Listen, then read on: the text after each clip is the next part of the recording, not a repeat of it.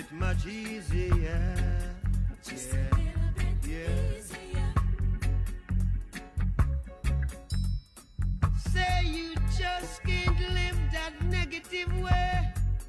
If you know what I mean, make way for the positive day. Cause it's new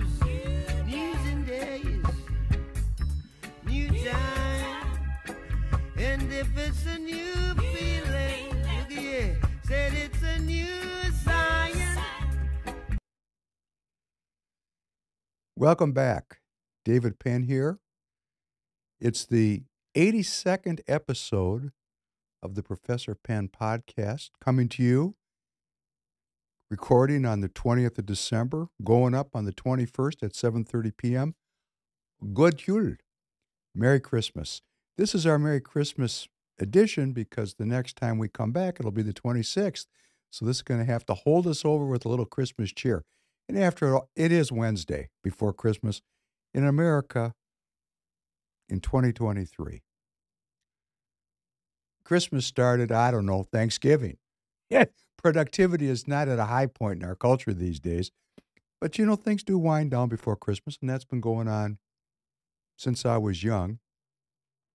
Now, I'll tell some of you who don't remember this.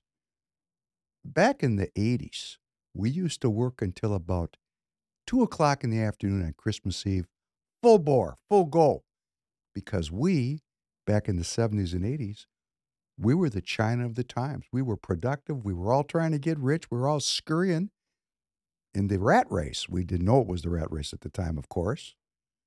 Played a little Bob Marley to start out, you know, and I frequently come back to Bob Marley, and I'm going to make a funny, funny statement. I hope some of you get this. For me, growing up Jewish, when I heard Bob Marley, I heard Rastaman Vibration. It sounded like a Christmas carol to me.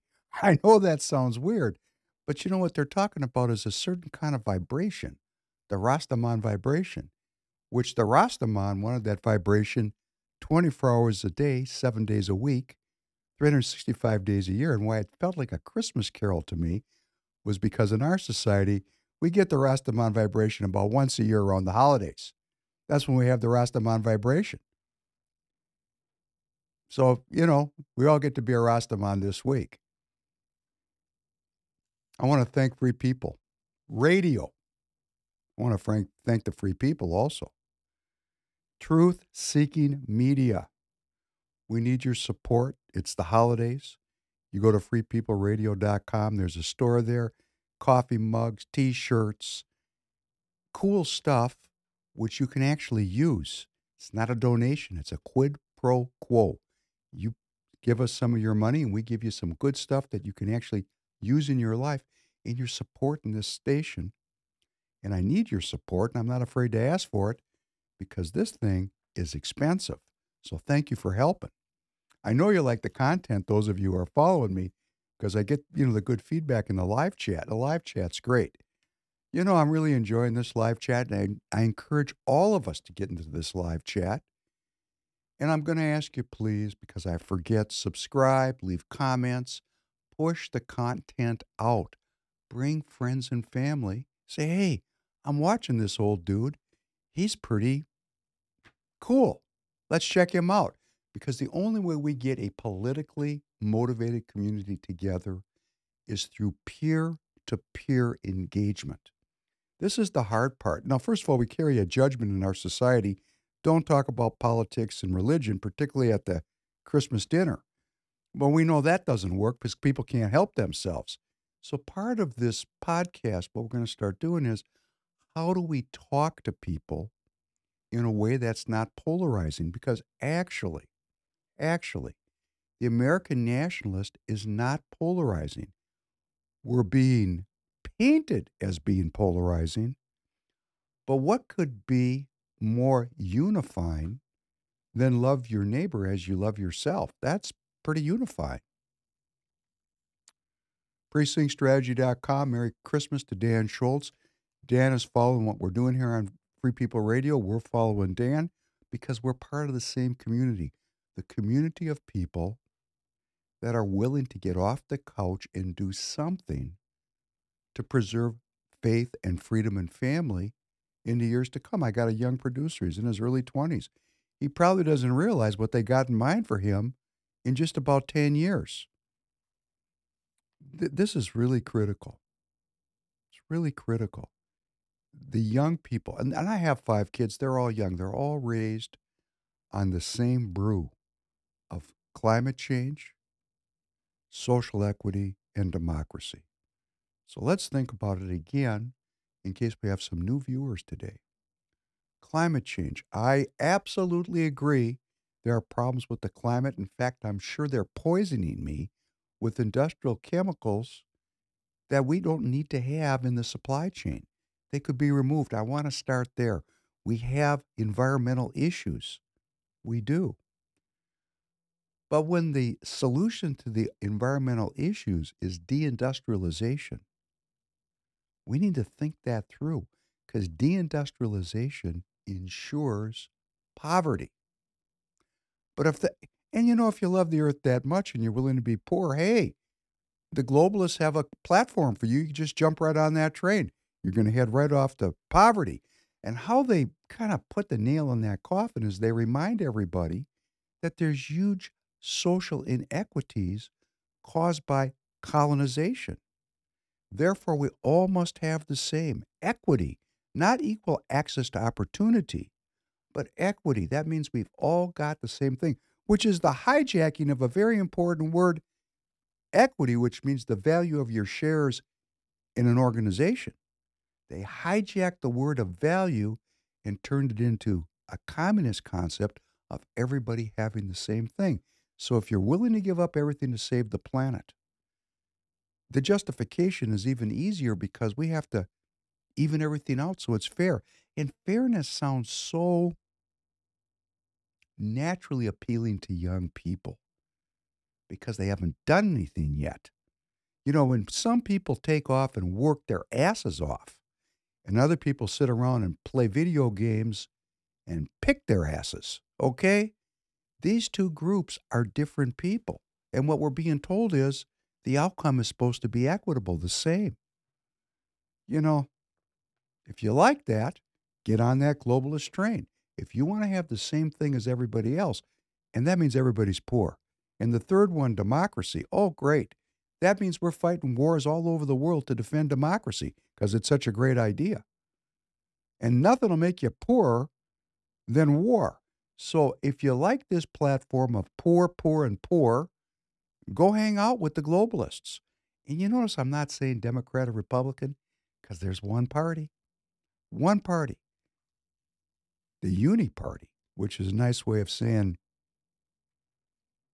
well, that's a nice way of saying, as we're going to talk about again today, fascism, which is fighting with communism to distract us from the truth.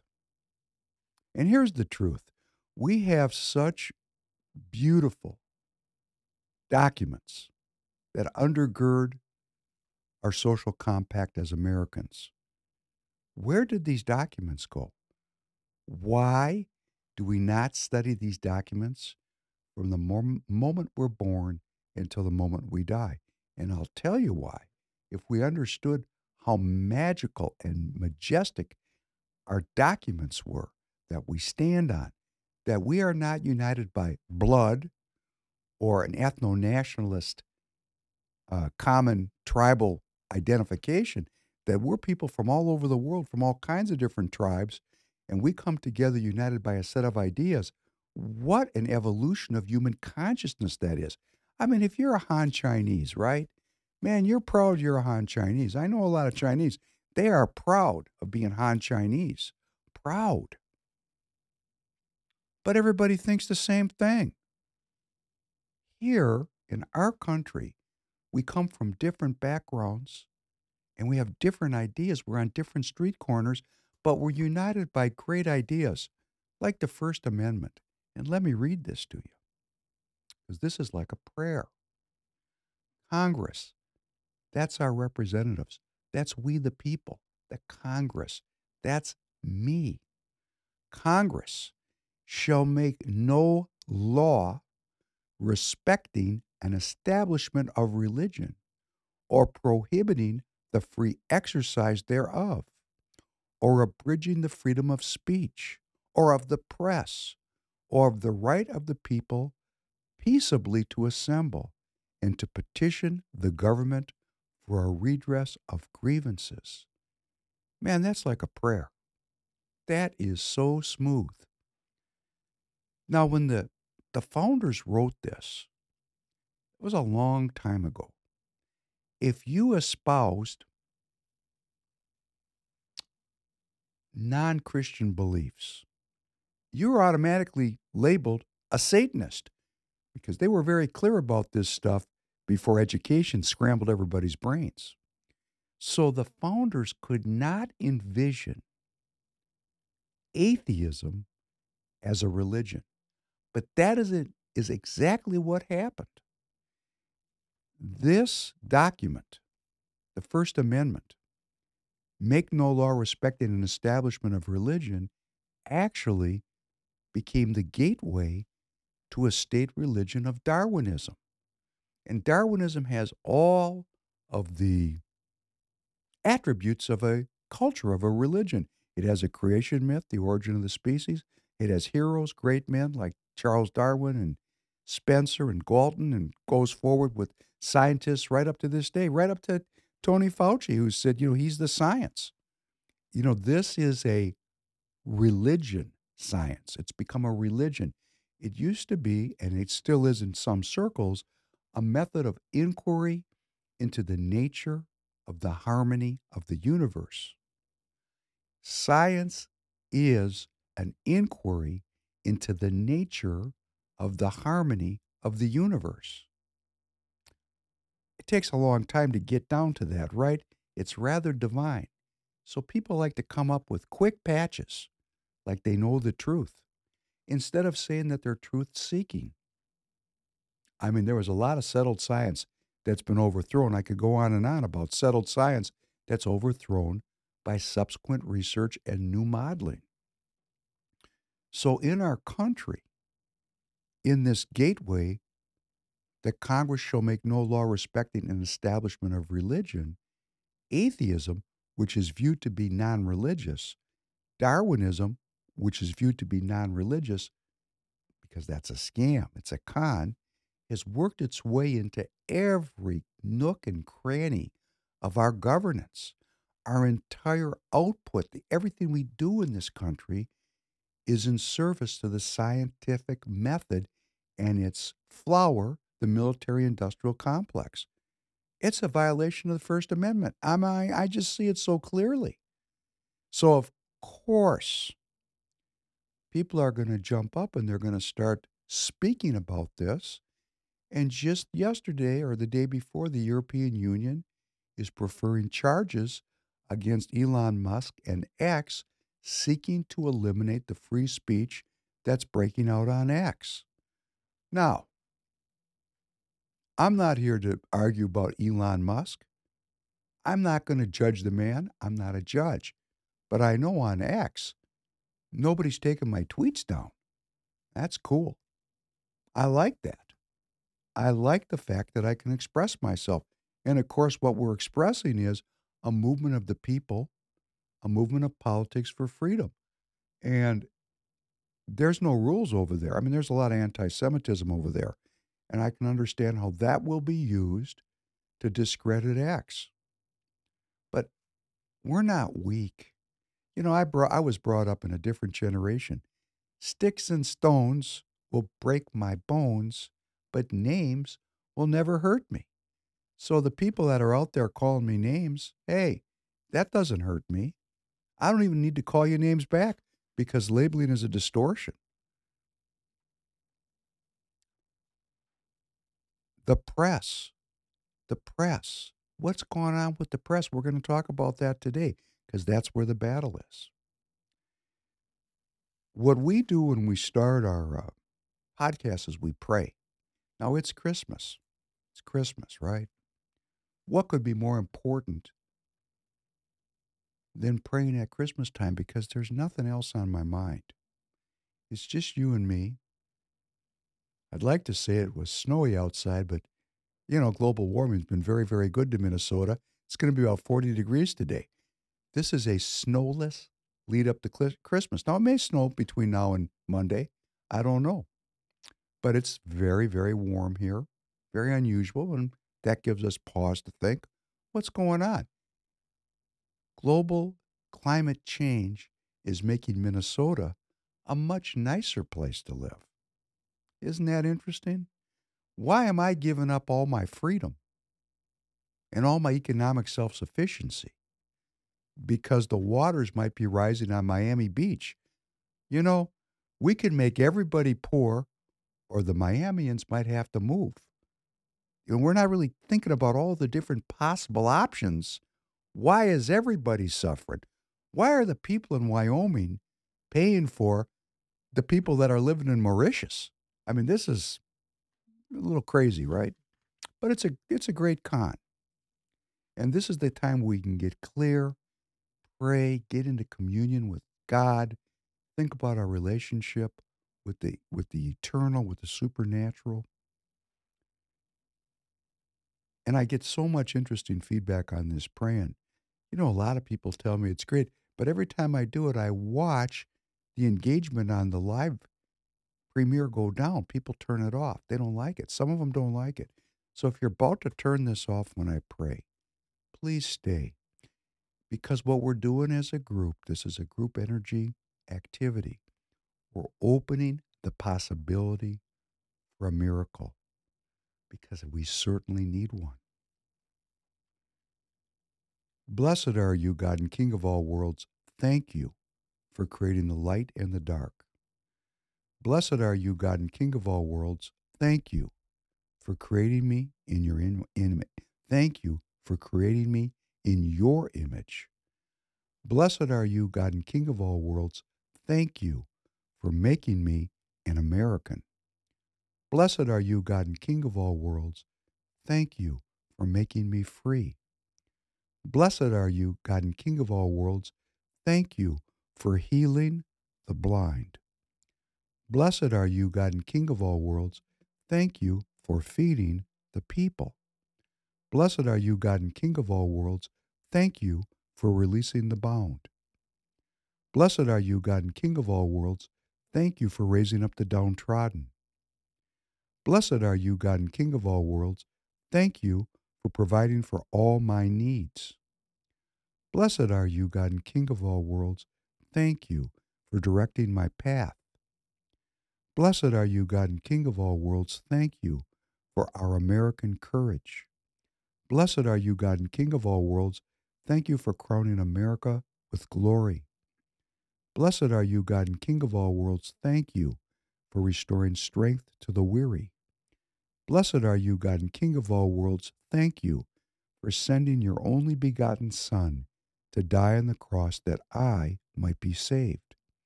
Forgive us, Father, for we have sinned. Pardon us, our King, for we have wilfully transgressed. For you pardon and forgive. Blessed are you, God and King of all worlds. Thank you, for you are gracious and ever willing to forgive.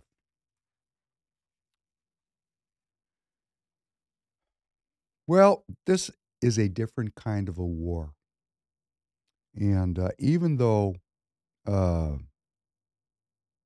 it's Christmas, it's an unusual Christmas. I'm going to try to relax today, but I'm going to weave into the rest of this podcast examples of why we really have to be a little different this Christmas. I'm not saying we don't celebrate our families. I mean, our families get together. We have a moment of peace. I'm going to talk about what that means to me, I'm sure. But things are different, and we need to be aware that we're moving into one of the most potent years, really, in American history, if not human history. It's a different kind of a war. Elliot, can you replay? We played this on the last podcast, but it's so noteworthy. Uh, can you put this up uh, again? Thank you, sir. What would a second Donald Trump term look like? Well, he cannot be the next president. Um, it, it, because if he is. You can't imagine the things that he's going to do. Mexico, Canada. We can't go to Canada because eventually Canada will become annexed to America. And shoot visitors to the White House. Yeah. That means he can shoot the First Lady. We're going to see violence, the likes of which we didn't even see on January 6th make it illegal to run against him, to throw his opponents in jail, to shut down the media. He will make himself into the Fuhrer, and he will make everybody raise their hand and salute him. Using martial law against the American people. Terminate the Constitution. To rewrite the Constitution. Create mass internment camps. Throw everyone into Gitmo. Might be sent to jail or their rights might be suppressed. Especially minority groups in society. You might have any number of things happen to you and your family. Every one of us, our freedom, our liberty, none of us is safe. It's going to have people around him executing against an enemy's list. Assassinate generals. Ordering troops uh, to um, attack American citizens. Trump's very well armed and extremist base will try to kill people. Going to, he's going to basically burn the house down. He will unravel the institutions of our democracy. Draw similarities between Mussolini and Hitler. Adolf Hitler and Benito Mussolini. Makes Donald Trump even more dangerous. Wants to take away your vote. Senate and the House are immediately going to be paralyzed. People will begin in their minds to censor themselves. They might say, well, maybe I shouldn't say this. This is the end of democracy. I think that could be the end of our democracy. But democracy is dead if Trump is reelected. Cozy up to Putin that democracy will be at risk. The absolute destruction of the Justice Department as we know it. The Justice Department could be entirely transformed. I am really concerned about that. Every person who was associated with the attempted coup elevated in the administration. If he's reelected, he will curb transgender rights. The end of the rule of law. Arrest political opponents. To persecute, not prosecute, but persecute his enemies. Take a wrecking ball to the rule of law. He's going to make the law. Everyone else will have to follow. A vote for Donald Trump uh, may mean the last election that you ever get to vote in. To go after the independent and free parts of American civic life. He would tear down our institutions, purge the government of employees. Department by department effort to weaponize the powers of the government. To use the military to quash protests. Ridding the government of all democratic safeguards. Junking American democracy as we have always known it. That he would try to stay in office beyond a second term. That he would never leave office. There's no question. Trump is reelected, he won't leave. Donald Trump will never leave office voluntarily. And what that means is that everybody who wants us to remain a republic has to put every other thing aside and work together urgently right now to stop that from happening. I agree with uh, Rachel Maddow. We have to put everything aside to maintain the republic. You know, they used the republic at the end. That was interesting. Everything was about democracy, democracy, democracy. You know, democracy is really mob rule when it's, you know, the most people get to vote. And here's what we think we voted for it, therefore it's good. That's not true. We vote for things that are terrible because people have no borders. What does that mean? There's a physical border and there's a spiritual border. And when your spiritual border dissolves, so does your physical border. And when you have no spiritual border, you will vote for things that are actually not good for your well being because you've been made stupid. Yes, Rachel Maddow and all the rest of these people, they're all very wealthy. They're all on the payroll of the communist wing of the Uni Party, and they're terrified. Terrified. They're terrified that a faith filled group of people would come back into power. And this time, we know what we're facing. We didn't really have it too well figured out in 2016 because these people were hiding, but they're not hiding, hiding anymore. You know, Donald Trump, man, I got people in my circle of uh, political activism that don't like Trump. And they don't like him because they think he's undisciplined. They want him to keep his mouth shut and blend in because they want to win. You know, Trump, I'm starting to understand Trump better and better. This guy really knows he's got these people on their heels and he's thumbing them in the eye and getting them to act more and more crazy because that's crazy. He'll never leave the office. Come on, he left the last time. What's your evidence for that? For example, I mean, it's just it, these people are unhinged. So what does Trump do? He helps them get unhinged. Can you please play Elia number one? Number one. To the United States, where Republican frontrunner Donald Trump waded into yet another controversy, could a second Donald Trump presidency slide into dictatorship? This is the question Americans are asking less than a year before the polls. Trump has responded to these speculations in his typical fashion. At a televised event in Iowa, he laughed off the matter while declining to rule out abuse of power if he wins the presidency again. under no circumstances, you are promising America tonight, you would never abuse power as retribution against anybody. Except for day one. Except Look, for? He's going crazy. Except for day one. Meaning? I want to close the border and I want to drill. That's drill, not a, that's drill. that's not No, no. that's not retribution. I got I'm going to be. I'm going to be. You know, he keeps. we love this guy. He says, "You're not going to be a dictator, are you?" I said, "No, no, no. Other than day one, we're closing the border and we're drilling, drilling, drilling. After that, I'm not a dictator." Apart from American media outlets, That's including good. the Thank Washington you. Post, Now, yeah, I'm not going to trouble you with this. This is WION, which is an Indian news media conglomerate. And you can tell the Indians are getting concerned. Why? Because the Indians are building up a huge export economy, a mercantilistic economy very similar to the Chinese. And where do their goods go? A lot of them come to the United States. And they're afraid because, you know, if Trump comes back into power, oh, those crazy Americans might build their own factories, employ their own people, stop taking care of the world and taking care of the poor people that live in, oh, North Minneapolis or South Chicago or the Bronx. We might actually care one for another here. That doesn't mean we don't care about the Indians or the Chinese, but how can we help anybody if we can't help ourselves? And we've gotten to the point that we can't help ourselves. So there's Trump. You know, they're saying he's going to be a dictator. He said, Yep, on day one, I'm a dictator. People went wild in the stands. Hey, you know what? He's just messing with these people. Rob, he's messing with them. Let's play number two because he really goes down the he goes down the drain pipe on this one all the way to the bottom. We got a lot of work to do. You know, when they let, I think the real number is 15, 16 million people into our country, when they do that, we got a lot of work to do. They're poisoning the blood of our country. That's what they've done. They poison mental institutions and prisons all over the world, not just in South America, not just the three or four countries that we think about, but all over the world. They're coming into our country from Africa, from Asia, all over the world. They're pouring into our country. Nobody's even looking at them. They just come in. Uh, the crime is going to be tremendous. The terrorism is going to be, terrorism is going to be. And then we built a tremendous piece of the wall, and then we're going to build more. We got a lot of work to do. You know, when they let, I think the real number is 15, 16 million people into our country, when they do that, we got a lot of work to do. They're poisoning the blood of our country. That's what they've done. They poison mental Thank you. Thank you very much. They're poisoning the blood of our country. Now, I was watching Morning Joe this morning. I like to watch Morning Joe before I come join you because it gets me up to date on what everybody's thinking. And I like a lot of things they say on Morning Joe. Let me make an admission.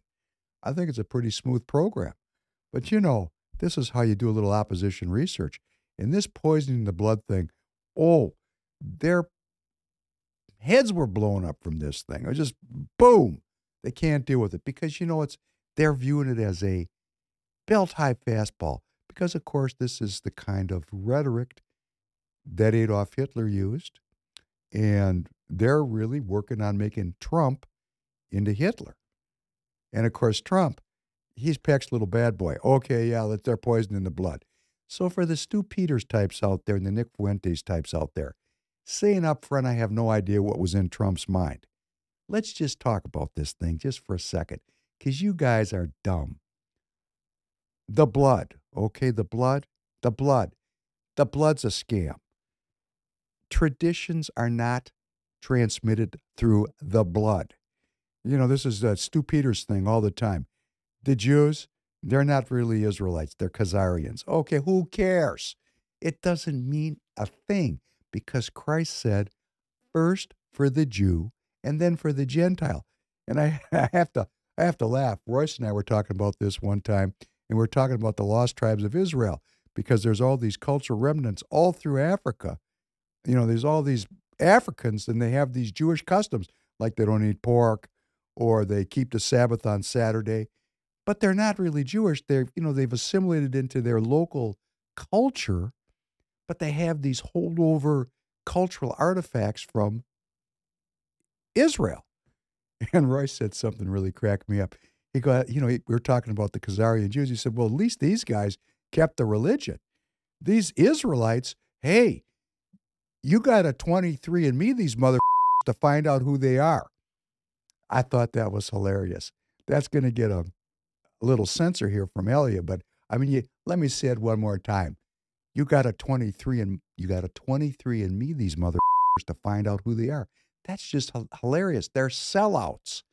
These Israelites that, you know, that Stew Peters and Nick Fuentes, they want to point to as being the essential Israel. These people sold out.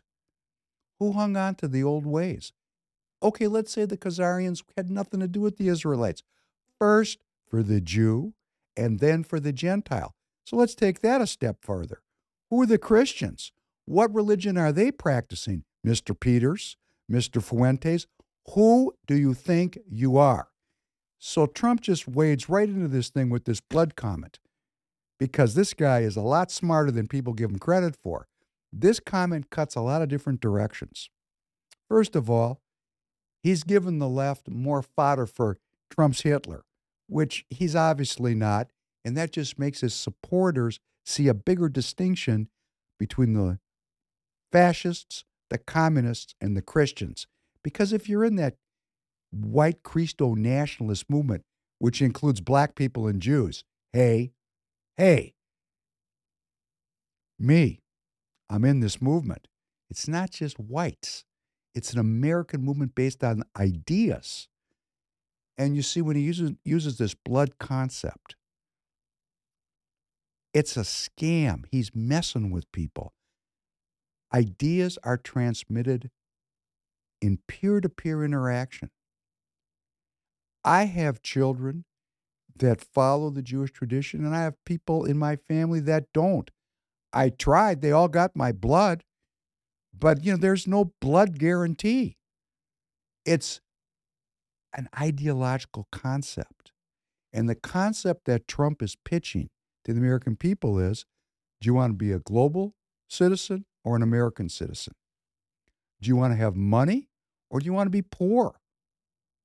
Do you want to have peace or do you want to be at war? It's very simple. We're getting this down to a very simple set of distinctions. And this is scaring the hell out of the left, be there the fascist left or the communist left, because when people figure out that if you're a leftist, you're going to be poor and at war, eh, they're probably going to give it up unless they're chemically altered in some strange way. One more on Trump that I think really sums it up. And this is really why the left's going bananas. Listen to this one, number three. For too long, politicians have tried, oh, have they tried, to centralize authority among the hands of a small few in our nation's capital. I see them all the time. Bureaucrats think they can run over your lives, overrule your values, meddle in your faith, and tell you how to live, what to say, and where to pray. But we know that parents, not bureaucrats, know best how to raise their children and create a thriving society.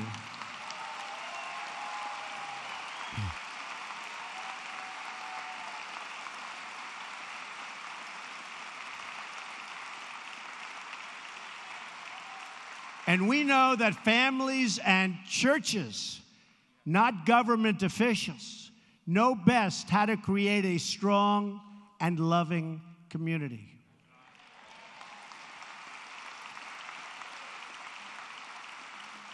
And above all else, we know this. In America, we don't worship government, we worship God.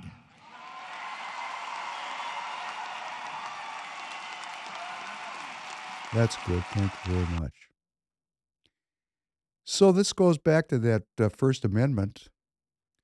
Uh, our government has become Darwinist, uh, not realizing we didn't realize we the people didn't re- realize that Darwinism had become a religion, and it is. So we now have a government that is recognizing the state religion, the religion of scientism, and we people that believe in the one true God, the living God, we're sitting out here and we're the hunted and Trump's our hero. Whether you like Trump or not, he's saying the thing out loud. And boy, is he getting people to, you know, go bananas. Like right here in Minnesota, the Republican Party of Minnesota is working overtime. The party, not the people. The party is working overtime to defeat the Trump nationalist movement. They're just, someone told me in the know that, and I cannot verify this. I'll work on it and I'll get back to you on it. So this, because when Professor Penn talks to you, when he's making up a story or it's hearsay, I like to say this is hearsay. But someone that I respect that has a lot of insight that's in the party, an officer told me that the Republican National Committee was spending $600 million on defeating the Trump movement in this election cycle. So, Alex Plechash, if you're watching, which I know you do, maybe you can clarify this. I invite you on the show. Alex, Barb Sutter, David Hann, I know your confidants are bringing you this podcast.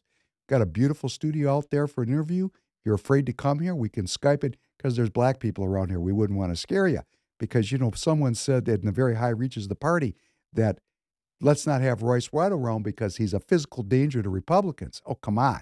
You know, so if you're afraid to come here,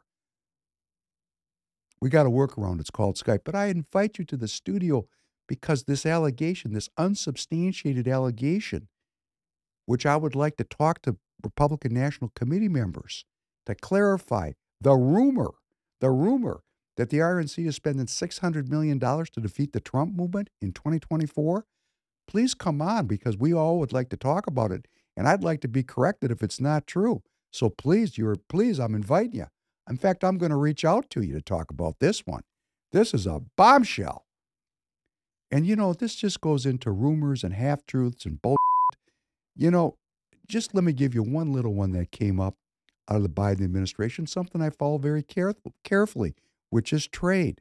Because, you know, I do international trade as part of my life. And we have a Secretary of Commerce. Her name is Raimondo. And she's a Bidenite. And she said something. I'm going to read you the quote.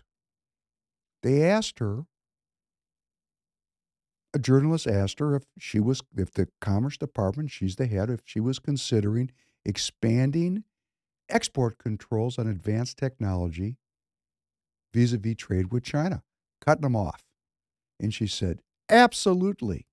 In biotechnology, AI models, AI products, cloud computing, supercomputing. So the short answer is yes. And she continued communication is a good thing, but don't confuse communication with weakness or softness. On matters of national security, we've got to be eyes wide open about the threat. This is, they're talking about China. This is the biggest threat we've ever had, and we need to meet that moment. The world needs the United States to manage our relationship with China responsibly. To avoid escalation, we've got to do all that. But make no mistake about it, China's not our friend. And we need to be eyes wide open about the extent of the threat. Sounds very America first, very nationalist. And what she's saying is, is that the fruit of our scientific inquiry.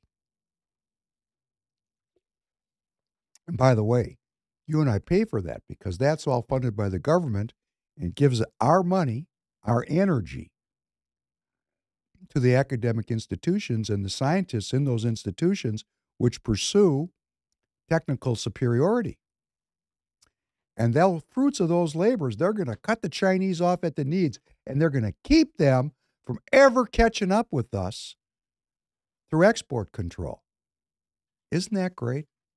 But what a BS story it is. Because right now, today, today, going on, you know, the winter break, there are 289,526 Chinese nationals currently studying in our institutions of higher learning. They're the very best of they're the best China has to offer. They don't send the dummies over here.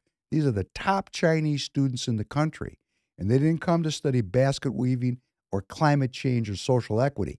That's not why they're here. I, I mentioned in a previous podcast that when I went to my daughter's graduation at the University of Chicago, 71 students graduated with degrees in physics, and every single one of those 71 were Chinese. Every one. Like Li Li Li Li Li Li Li Li Li Li Li Li Li Li Li Yang Yang Yang Yang Yang Yang Yang Yang. It's unbelievable. Not a single Western surname among those graduates. That was an eye opener. So while we speak the game of confronting the Chinese and limiting their access to our high technology, we're just covering up the truth. We got 289,000 Chinese students that we're teaching how to do this stuff. And we're getting about 100,000. I mean, when I say we, our academic institutions are getting about $100,000 per Chinese student for tuition. It's a money play, right? No shame. So let me tell you who some of these people are. Lee C. Bollinger, he's number one on the hit list. Of course, when my daughter goes to school, Columbia University, guess what his pay is to run that university? It's $3,389,917 a year to be a teacher. Hey, that's some good eating. Amy Gutmann, University of Pennsylvania, where the Biden Center is funded by the Chinese. Two million four hundred seventy-three thousand nine fifty-two. Hey, that's a house in the vineyards. Richard C. Levin, Yale University, one million three hundred seventy-five thousand three hundred sixty-five dollars a year to run a university. Oh, that's a good job. Shirley M. Tilghman, Princeton University, $948,412 a year. I'm sure all of you are in that category, right? Everybody in the live chat that's making a million bucks a year, hey, put your name in there. We're going to ask you for some money. Drew Gilpin Faust, that's a great name, isn't it? Harvard University, $908,642. David Skorton, Cornell, $817,441 a year. Jim Yong Kim at Dartmouth, $755,999 a year. You know, Professor Kim sounds like discrimination to me. Ruth J. Simmons at Brown, 676,000 bucks a year. Hey, we're getting down to the bottom of the barrel. A mere 700 G's a year to run a school. Hey, maybe Professor Penn made a mistake not going for the gold here. You know, when I quit, it was the 70s. These people, my father, when I was young, who was a dedicated academic, who taught because he loved to teach, worked for 13, no, $6,000 a year in the 60s. We were so poor, he worked for the city filling in potholes when I was a young kid. You couldn't even live off the salary and raise a family. Well, that's what happens when the government gets involved because in those days, the government was not involved that heavily. They had just financed the GI Bill after World War II. Now we had the regular people going to university for the first time. The fuse was lit. And just a few generations later, we have a new religion from sea to shining sea. It's called Darwinism. Did you know you were living in a Darwinist church? I didn't. Look at all these people on the government payroll. This is the military industrial complex. This is fascism, okay? We think we're sending our kids off to these institutions of higher learning. We're sending them, we're, my daughter, Merry Christmas, honey, you're at a fascist finishing school. And they're just right in, these people, they're leftists, you know, they're right in with the military. Do you know if you're a E9 with over 38 years, not you know not not an officer, you're an enlisted person. You're making ninety four hundred dollars a month, plus free health care, plus they feed you and you got a place to live. Basically, you can save one hundred twenty thousand dollars a year less taxes. I mean, you know, that's pretty good. And my goodness gracious, if you are an officer with that kind of time, it's eighteen thousand bucks a month. You're going to go right into industry afterwards and become part of the business side of this equation. They're going to pay you millions of dollars a year to lobby the government. These people are in a business model that the British invented that's based on slavery, debt slavery in our case, drugs. Hey, we're all on drugs. Come on. Of sh- now I'm not on any pharmaceutical drugs, but I take vitamins. I mean, there's drugs that I take. They're nutraceuticals. We're all fueling a drug. You know, you're either taking the doctor's drugs or you're taking vitamins. And if I need doctor's drugs, I'll have to take them. You know, this is this is the mindset that we're in. We're in a scientific mindset, like we're a bag of chemicals. You can just tinker with things and get a better outcome, as if it was that simple. We're all in this thing together. Fascism. It's fascism. It's the military industrial complex pervading our whole society. Forever wars. And that's what they teach my kids at school how to be participating in a forever war and feel good about it. Because after all, if we don't have democracy and we don't all agree as democracies, we can't fight climate change. If we can't fight, fight climate change, we won't have equity. Their whole narrative falls apart. Well, it wasn't always this way. Did you know? Do you remember being taught that on December 25th, 1776, the year that we declared our independence from the British, from the British business model of slavery, drugs, and piracy, we said we're out. We're out. There was a war. Maybe as many as 25,000 Americans died, freeing the country from the yoke of British colonialism. Do you remember, Elliot? Do you remember what happened on December 25th, 1776? Do you know? He gets an F on this one, but that's where he's at. He's here taking the Professor Penn uh, master class. On December 25th, 1776, future President George Washington, at that time was General George Washington, made a commando raid. They crossed the Delaware River, crossed into New Jersey, and defeated a Hessian army. We're going to talk about the Hessians in a second. And it was a great victory, and it was a very important. It was a, it was what we would call in football a hail mary pass. Now think about it. They had Christmas. It was cold. This was before global warming. It was friggin' cold in New Jersey. Cold. Cold. And these were troops. They didn't stay at the Holiday Inn. These people were in tents out in the cold. Half of them were sick from being out in the elements. And they marshaled an army of six, 7,000 people. And they got in boats. And these were not pleasure craft. I mean, these were boats that, you know, these were these were wooden rafts, okay? And these people took 18 cannons with them and the whole crew, and they went across 6,000 people. And they got over on the New Jersey side and they broke into two columns and they surprised the Hessians in Trenton.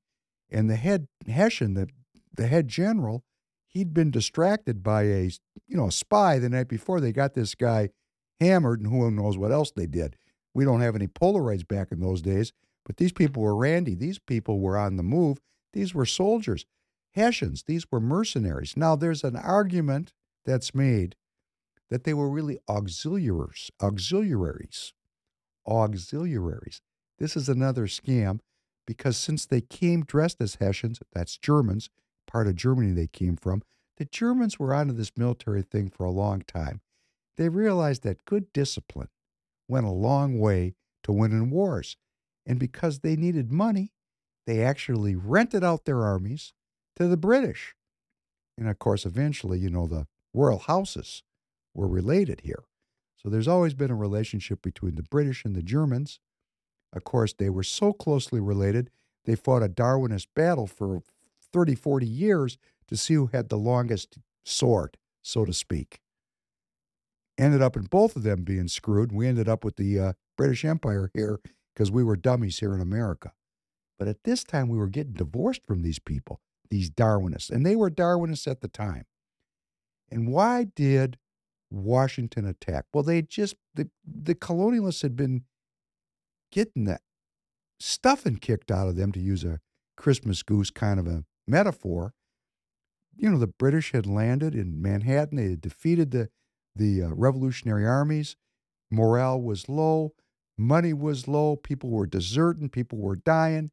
You know, and the first thing you need to fight a war is people. That's why Minnesota GOP is so careful not to let any new people into the party because they don't want to win. If you want to win, you need people. So Washington knew this. He knew he needed to throw a Hail Mary pass. And he figured if I attack on Christmas, what's the worst thing I could come up with here? The password, the secret password was victory or death. So these people were all in on this. It was victory or death. In other words, when you were walking up on the revolutionary line, you know, the the revolutionaries that were fighting these these colonialists, these Darwinists, the British, and you were coming up on the guards, if you said victory or death, they let you in. If you said anything else, they shot you because they knew you were with the other side. They broke into two columns and they attacked the Hessians. Now, the Hessians, the Hessians were a mercenary army on the crown's payroll, and these people were thought to be quite barbaric. They did a lot of drinking, they did a lot of raping, they did a lot of robbing. That's who they were. And, uh, you know, they really inflamed the people, the, the locals and they they encouraged their behavior encouraged a lot of people to join the Revolutionary Army because what did you have to lose? If you just stayed on your farm, they were going to come rob you, rape your women, and then kill you. The Hessians. So Washington thought if you attacked the Hessians and vanquished the Hessians, it'd be a great victory. And that's exactly what happened. He threw this Hail Mary pass. They went across the Delaware on Christmas. December 25th, 1776. And, you know, it was a miracle. I mean, you have to just think about I mean, these people were crossing a river. I mean, these were not high technology boats with, you know, motors. These people were rowing themselves across this river, and it was dangerous. And in fact, there were supposed to be three crossings of the river, and only one of them worked out, which was George Washington. And maybe that had something to do with it. There might have been something supernatural about George Washington. We used to portray George Washington in this country before the progressive era of education. We used to portray him as a divinely blessed and inspired leader. When you look at pictures of him, he was surrounded by a kind of a halo. We had lore about him George Washington could not tell a lie. Thou shalt not lie. That would align him with the Ten Commandments and spirituality. Because, you know, most politicians are full of shit. You might want to write that one down too. It's Christmas, okay? I'm letting the I'm letting the inner dog out a little bit. I'm having some fun with you. But we don't teach, we don't learn. I mean, when I went to school, Washington was taught in passing. You know, something you might want to do on Christmas Day is go to Wikipedia because they have a beautiful story. I mean, I'm paging through it, it's many, many pages. It'll take you some time to read it because Wikipedia, as leftist as it is, is a good source of historical information. And read this two or three times the history of George Washington crossing that Delaware because it's an American miracle. It was a miracle, a miracle. It is a moment in American history where God intervened into our country's destiny, keeping things on His track. That's why we pray. I mean, we pray to have God work in our lives, to dedicate our, you know, this is another thing. If you're a narcissist, it doesn't work.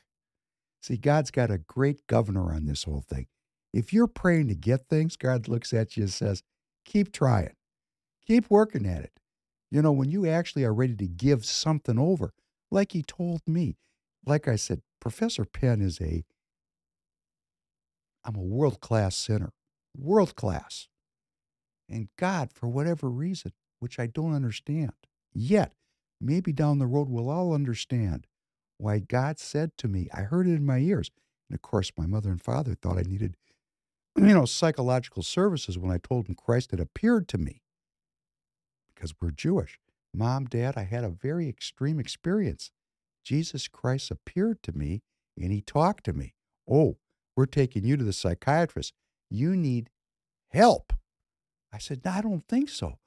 I mean, he said to me, I will restore your body whole for my work and your enjoyment. And I was sick at the time.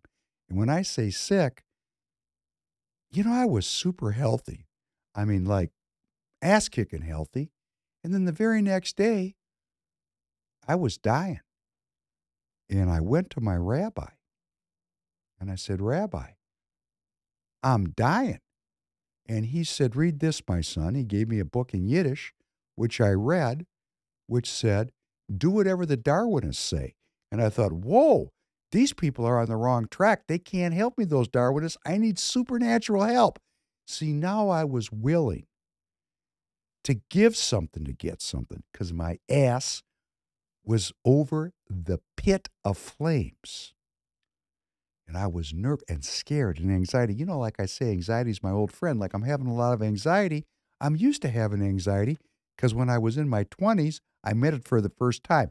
Not like, oh, I don't know if I can pay my rent. Oh, I don't know, my girlfriend might not love me. No, they tell me I'm going to die and they're telling me how long I got and what my chances are for surviving. Not something most of you have heard. And I bet when you look at me, now some of the smarter ones will say, yeah, I can see you were sick. But most people have no idea that at one moment I weighed 225 with a 33 inch waist and the next moment, I weighed 120 pounds. Oh, that'll scare you. And God said to me, I will restore your body whole for my work and your enjoyment.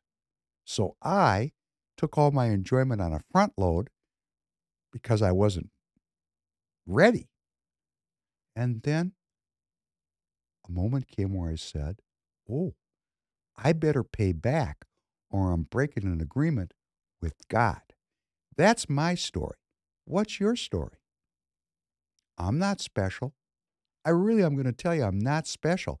I just had a deep intellectual curiosity in knowing if God was real or not from the time I was about, oh, I don't know, old enough to think. Because I was around all these religious people. What, what were they believing in? See, you probably did not go into a room regularly with people who had been in the Holocaust and had come to America with numbers on their arms because they believed in God, okay? Because they believed in God, the one true God. Something Stew Peters and Nick Fuentes and Kanye, they don't get this part of it. They don't know these people. I know them. Now, do they have flat spots? Of course they do. But I've said this before. In the history of the world. Christ came 2,023 years ago. Most of the Jewish people missed it. There's something like uh, 16 million Jews worldwide. There's 7.6 million Jews in America. Jews of all kinds, those that believe in God and those that believe in science. And I'm going to tell you, most of them are scientific. We don't have that many people that believe in the God of Abraham left and, but they're, they're but they're making a comeback because they convinced their women to have eight, ten kids. So they're making a they're making a comeback. But if you look at the numbers in aggregate, still in our country, most of the Jews in America don't practice Judaism; they practice Zionism. That's my concession to Stew Peters and Nick Fuentes. I agree with them on this. They're not practicing Judaism; they're practicing Zionism. But that does not mean within this huge population of 16 million Jews worldwide there is not an enormous population of Jews that are really seeking communion with the one true God. And I grew up with that group. And man, when you're in a room with a bunch of old timers that went through the Holocaust, all that destruction, they saw all those horrors and they supplicate themselves to the Lord with all of their heart and soul. And you're a little kid and you're putting that stew pot. That will make you ask some questions. Wow. And they'd say to you, look at this. They pulled, you know, we knew everybody dressed in suits for respect. They had the yarmulkes on, the prayer shawls, and they pull back, you know, their sleeve, and they, you'd see they'd have that that number on. And you could tell these people were trashed. They were not normal. They had been compromised in the extreme, and yet they were praying. It was such a powerful thing to grow up with. It made me want to know God. And of course, I was raised to be an academic by two communists.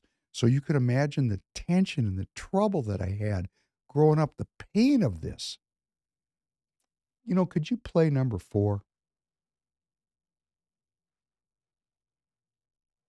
To hear sleigh bells in the snow.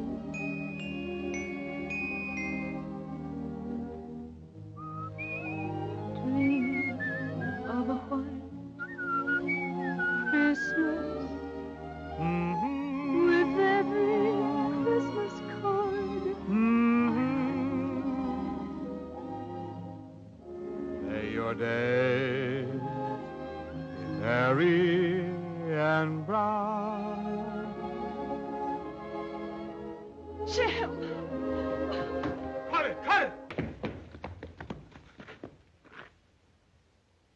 How could he get that far in five minutes? The lady must have been willing.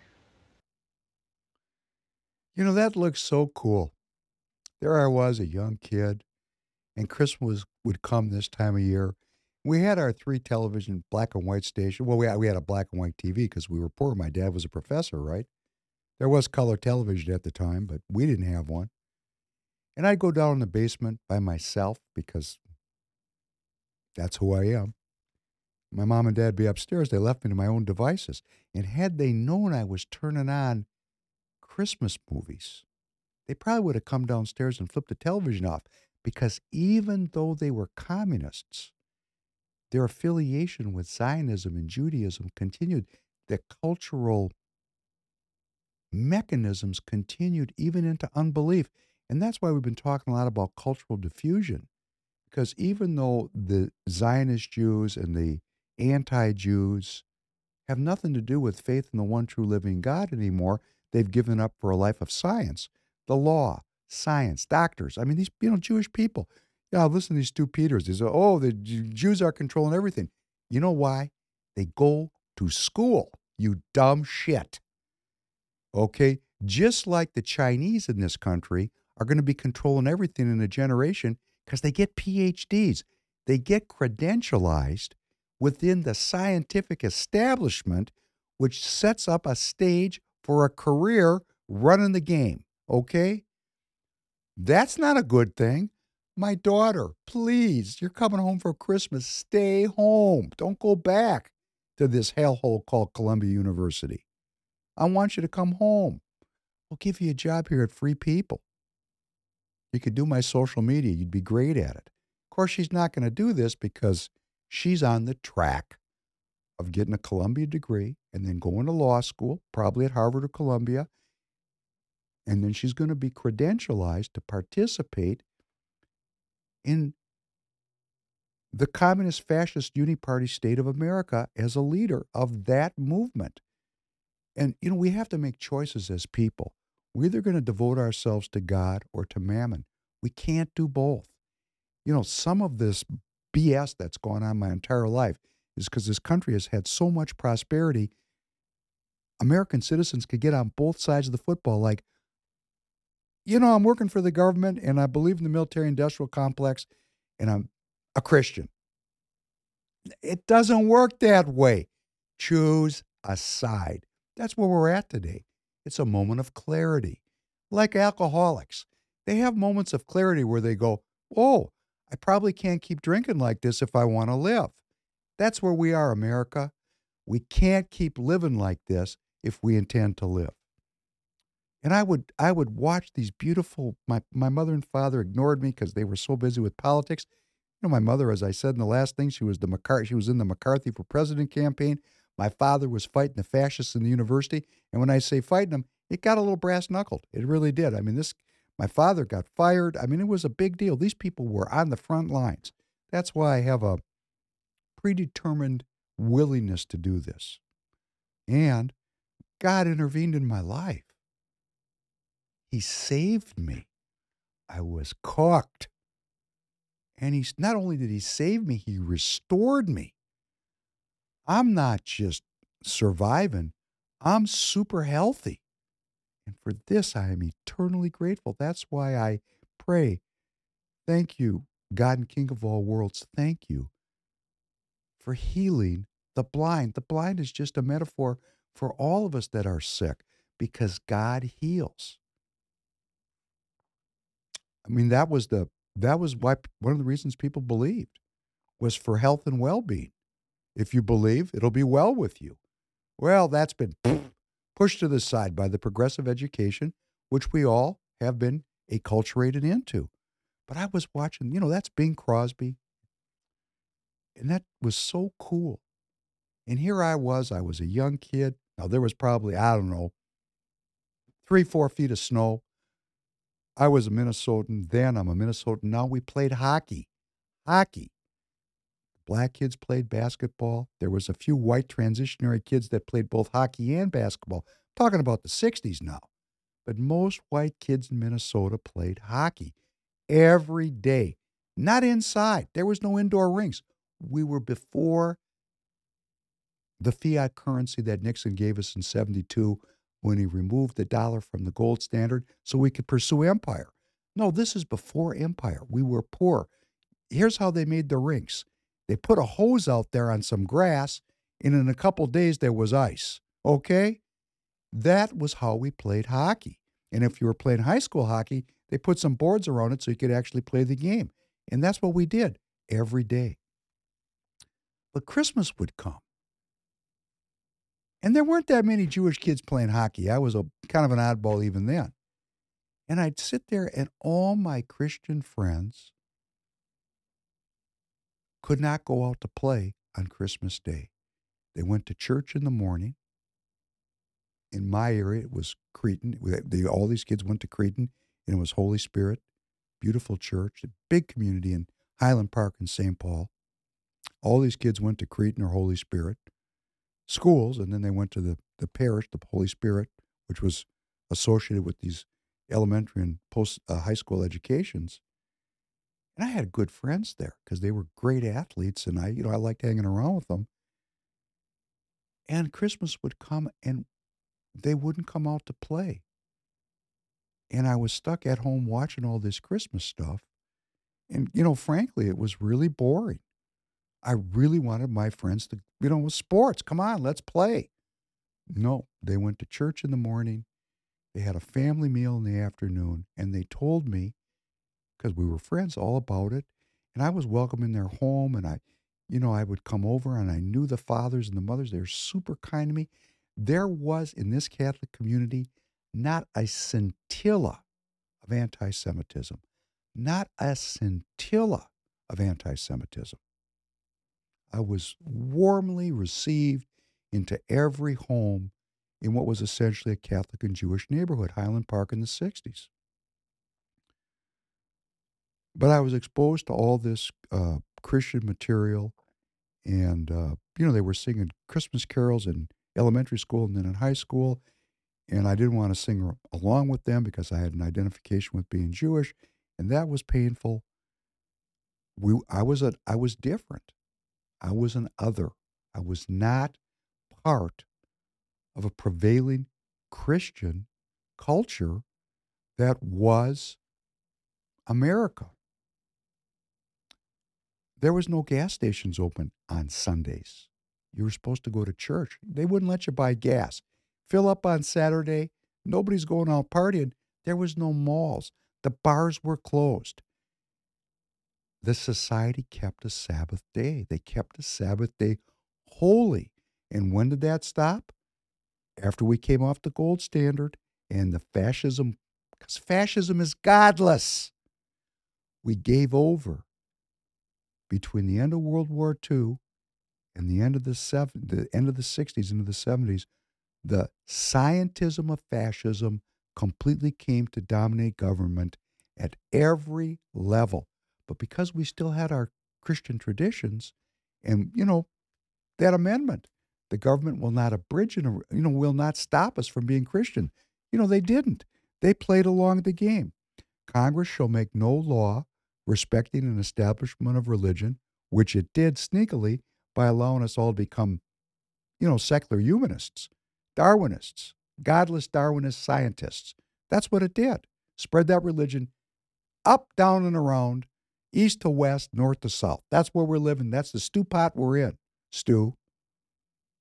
Don't blame it on the Jews. Why don't you take all that energy and go organize your precinct so these people caucus with the Republicans and we can change this? That would be a good use of your time. Or prohibiting the free exercise thereof. So we could freely exercise our religion. We thought there was, you know, things were good. We didn't realize we were going to get to today. And what my mother and father saw, communists that they were, was a Christian belief in God, which made man self governing. And when you have self governance, you have difference because some people do a better job at self governing than others.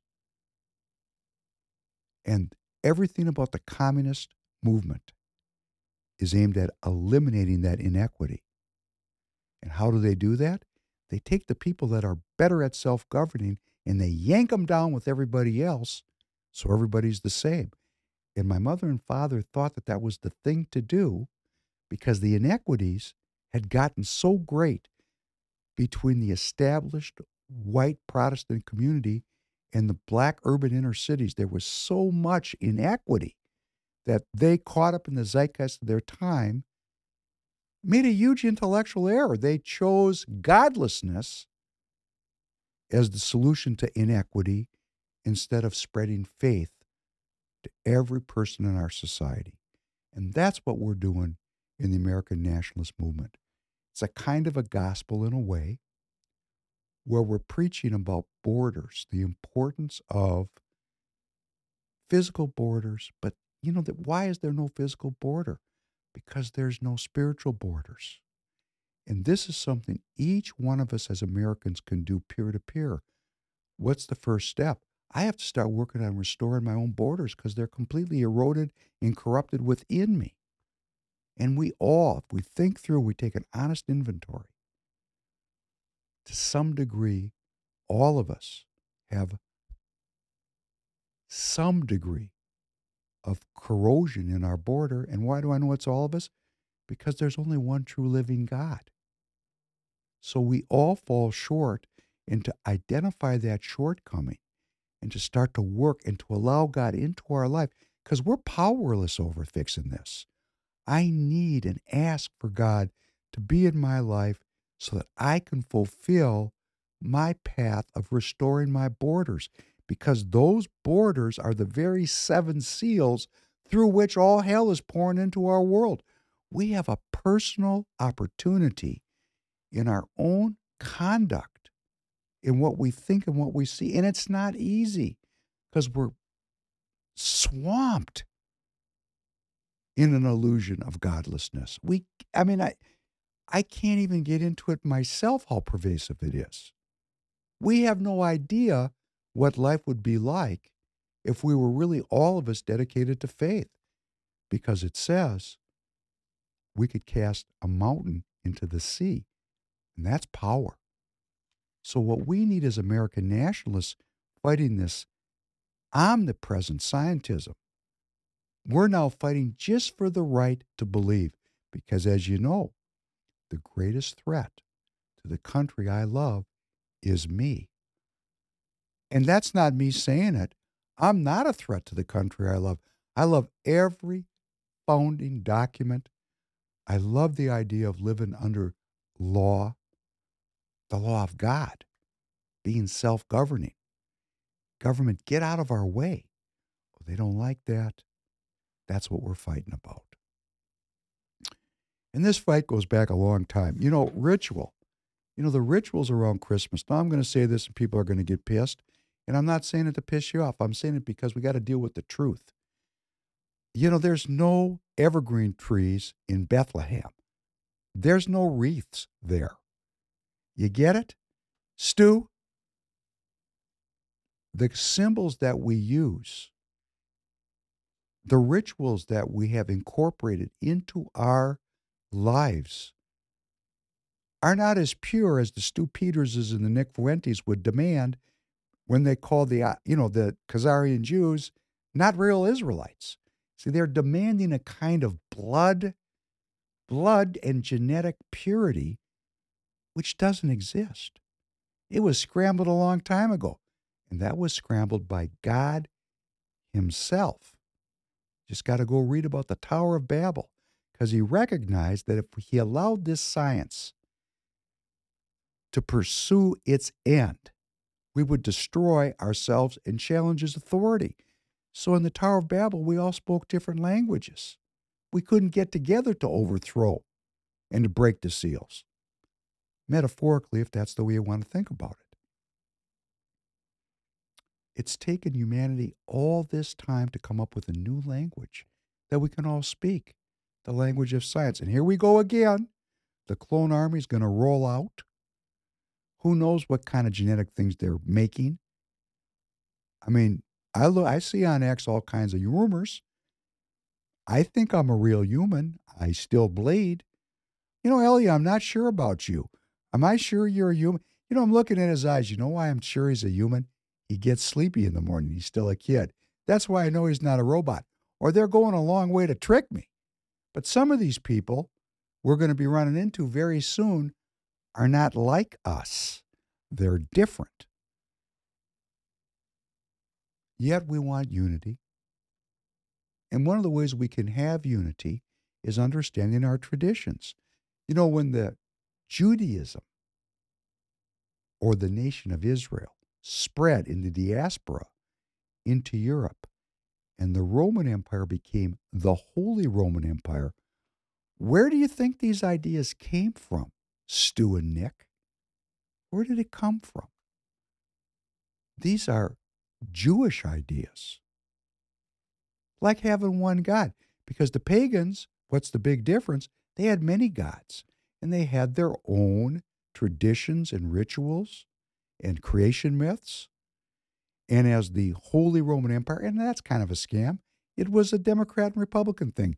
We had the uh, military arm of empire that was now using uh, religion to get people better organized.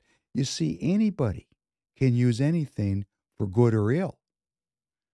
What's necessarily powerful can give life or take life. So when we say the Holy Roman Empire and we think, oh, this was a holy group of guys, no, not the way I read the history. What I see is a real skullduggerous group of uh, imperialists that lived by the sword and died by the sword, Darwinists of the highest order, enslavers, the Romans, said, oh, this Jewish thing, this is really going to get, this is efficient. Let's saddle these people up and get everybody going in a direction. And the direction they went was towards England, where all these pagan groups lived. Pagans, they had their own traditions, like God Jul. Had their own, they had their own way of thinking about things. And they were conquered. That would be conquered, conquered at the point of a sword. Convert or die. They weren't taken prisoners. You know, I'm looking, one of my associates sending me, uh, they're not taking prisoners in the Gaza. You know, pris- this prisoner thing in war, it's always been kind of a scam. Even when they took prisoners, the prisoners died of starvation, like in the Revolutionary War.